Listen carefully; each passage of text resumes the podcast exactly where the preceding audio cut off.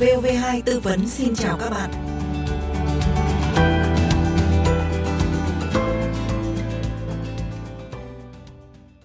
Các bạn thân mến, phiếu lý lịch tư pháp thì dùng để chứng minh là bản thân các bạn liệu là có bị án tích hay không bị án tích. Tuy nhiên thì theo quy định của luật lý lịch tư pháp có phiếu lý lịch tư pháp số 1 và phiếu lý lịch tư pháp số 2. Vậy thì chúng ta sẽ phân biệt hai phiếu này như thế nào? Chúng ta có được ủy quyền cho người khác để xin cấp phiếu lý lịch tư pháp cho mình được hay không? Thạc sĩ luật sư Nguyễn Hồng Bách, Chủ tịch Hội đồng Tư vấn Công ty Luật Hồng Bách và Cộng sự sẽ giúp các bạn tìm hiểu về vấn đề này. À, xin được chào anh Hồng Bách và cảm ơn anh đã nhận lời tham gia chương trình. Chào thính giả Đài Tiếng Nói Việt Nam. À, vâng, thưa luật sư thì pháp luật quy định như thế nào về lý lịch tư pháp và phiếu lý lịch tư pháp ạ?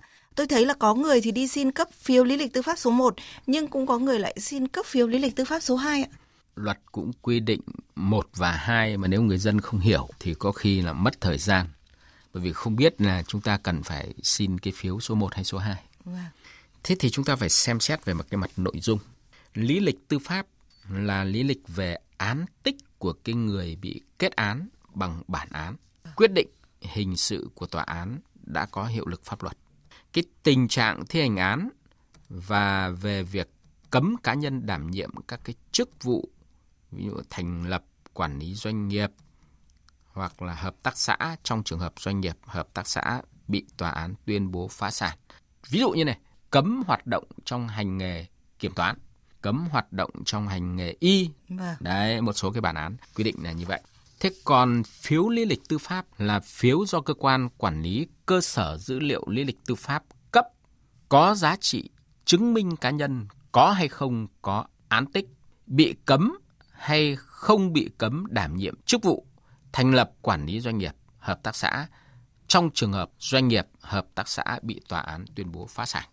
Cái điểm khác biệt cơ bản giữa phiếu lý lịch tư pháp số 1 và số 2 là nội dung ghi trong hai phiếu lý lịch tư pháp. Phiếu lý lịch tư pháp số 1 thì chỉ ghi án tích chưa được xóa. Còn phiếu lý lịch tư pháp số 2 thì ghi đầy đủ tất cả các án tích không phân biệt là đã xóa hay chưa xóa. À, vâng, như vậy thì có thể hiểu là phiếu lý lịch tư pháp số 2 thì sẽ đầy đủ chi tiết hơn đúng, đúng không rồi, ạ? Vâng. vâng. Thế thì thẩm quyền cấp phiếu lý lịch tư pháp này thuộc về cơ quan nào thưa luật sư? Thời gian vừa qua thì chúng tôi thấy là người dân phải xếp hàng chờ đợi rất lâu tại các sở tư pháp để xin cấp phiếu lý lịch tư pháp. Thế thì ngoài sở tư pháp có cơ quan nào cấp được cái phiếu này hay không ạ? Vâng, chúng ta đang à, thực hiện các cái quy định về lý lịch tư pháp theo quy định của luật lý lịch tư pháp năm 2009. Ở cái điều 44 thì quy định Trung tâm lý lịch tư pháp quốc gia thực hiện việc cấp phiếu lý lịch tư pháp trong một số các cái trường hợp. Một là công dân Việt Nam mà không xác định được nơi thường trú hoặc nơi tạm trú. Thứ hai là cái người nước ngoài đã cư trú tại Việt Nam. Sở Tư pháp thực hiện cái việc cấp phiếu lý lịch tư pháp trong một số trường hợp. Thứ nhất là công dân Việt Nam thường trú hoặc tạm trú ở trong nước. Thứ hai là công dân Việt Nam đang cư trú ở nước ngoài. Và thứ ba là người nước ngoài đang cư trú tại Việt Nam. Như vậy, chỉ có Trung tâm Lý lịch Tư pháp Quốc gia và Sở Tư pháp được cấp phiếu lý lịch tư pháp theo quy định của pháp luật Việt Nam hiện hành. Có thể nói là công dân Việt Nam có nơi thường trú, nơi tạm trú thì chỉ có thể đến Sở Tư pháp các vâng. địa phương để được xin cấp phiếu lý lịch tư pháp. Thế thì phiếu lý lịch tư pháp có thời hạn như là giấy xác nhận tình trạng hôn nhân hay không ạ thưa luật sư? Luật lý lịch tư pháp năm 2009 và các cái văn bản quy định chi tiết và hướng dẫn thi hành thì không quy định về thời hạn sử dụng của phiếu lý lịch tư pháp. Chỉ có quy định về thời hạn cấp phiếu lý lịch tư pháp.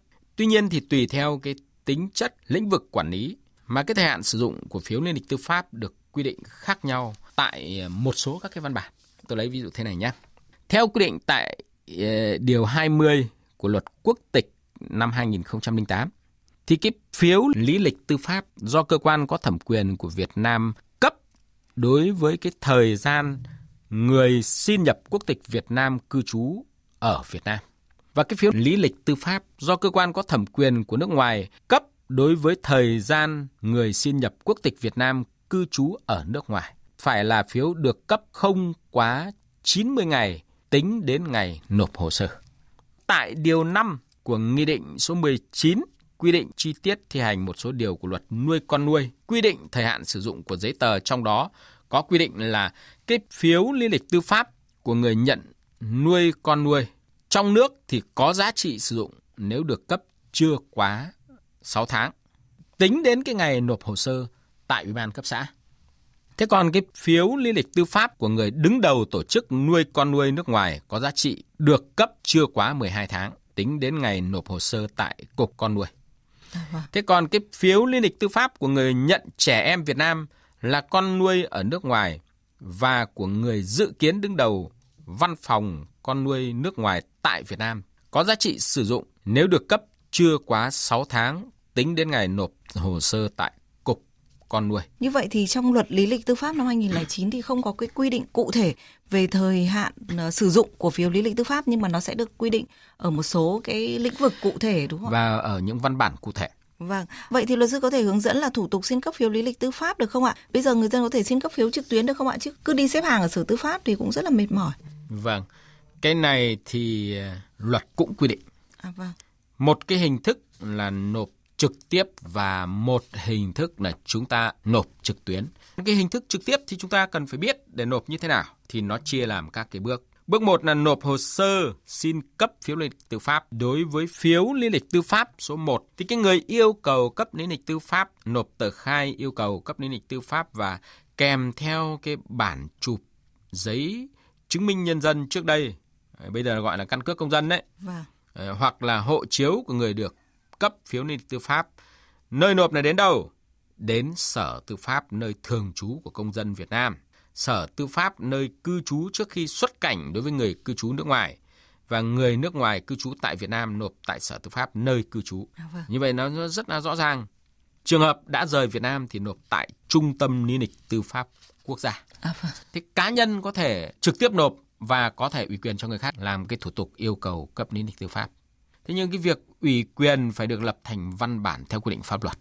Và trường hợp người yêu cầu cấp phiếu lý lịch tư pháp là cha, mẹ, vợ chồng, con của người được cấp phiếu lý lịch tư pháp thì không cần văn bản ủy quyền. Thế còn đối với phiếu lý lịch tư pháp số 2 thì trường hợp cơ quan tiến hành tố tụng có yêu cầu cấp phiếu lý lịch tư pháp thì gửi văn bản yêu cầu đến Sở Tư pháp nơi người được cấp phiếu lý lịch tư pháp thường trú hoặc tạm trú. Trường hợp không xác định được nơi thường trú hoặc nơi tạm trú thì phải gửi tới Trung tâm Lý lịch Tư pháp Quốc gia. Và trường hợp cá nhân yêu cầu cấp phiếu lý lịch tư pháp số 2 thì không được ủy quyền. Thời hạn cấp phiếu lý lịch tư pháp không quá 10 ngày, kể từ ngày nhận được yêu cầu hợp lệ. Còn trong một cái trường hợp khẩn cấp thì thời hạn không quá 24 giờ kể từ thời điểm nhận được. Và trường hợp phải xác minh về điều kiện đương nhiên được xóa tích thì thời hạn không quá 15 ngày. Như vậy chúng ta thấy là tối đa là 15 Tối đa là 15 ngày.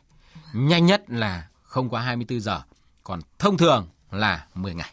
Trường hợp bị từ chối, cơ quan tiếp nhận phải thông báo bằng văn bản và nêu rõ lý do. Hình thức thứ hai, thế thì có các cái bước là gì? Bước một là cái người dân phải truy cập vào cái website. Cái website này thì chúng ta tra trên Google là có đấy. Thế còn bước hai là chúng ta nhập tờ khai. Thực ra thì ở trên đó họ hướng dẫn hết mà. Vâng. Chúng ta chịu khó chúng ta vào là vâng. cũng dễ thôi. Đấy, bước ba là chúng ta khai tờ khai người dân điền chính xác các thông tin nhé. Nếu chúng ta mà làm sai không được tiếp nhận và đương nhiên không được kết quả. Cái bước 4 là xác nhận thông tin kê khai và bước 5 là nộp hồ sơ và nhận kết quả. Như thạc sĩ luật sư Nguyễn Hồng Bách vừa hướng dẫn thì người dân hoàn toàn có thể là làm thủ tục xin cấp phiếu lý lịch tư pháp trực tuyến vâng. qua cái cổng dịch vụ công của ngành tư pháp và cũng không quá khó để mà chúng ta có thể khai tờ khai và để nộp hồ sơ. Vâng. À, xin được cảm ơn thạc sĩ luật sư Nguyễn Hồng Bách, chủ tịch hội đồng tư vấn công ty luật Hồng Bách và Cộng sự.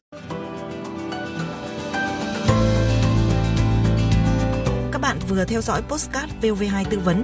Nếu có băn khoăn thắc mắc gì về các quy định của pháp luật cần được giải đáp, xin mời gọi cho chúng tôi theo số điện thoại 024 38 266 345. Chúng tôi xin nhắc lại số điện thoại trong giờ hành chính là 024 38 266 345. Xin chào và hẹn gặp lại.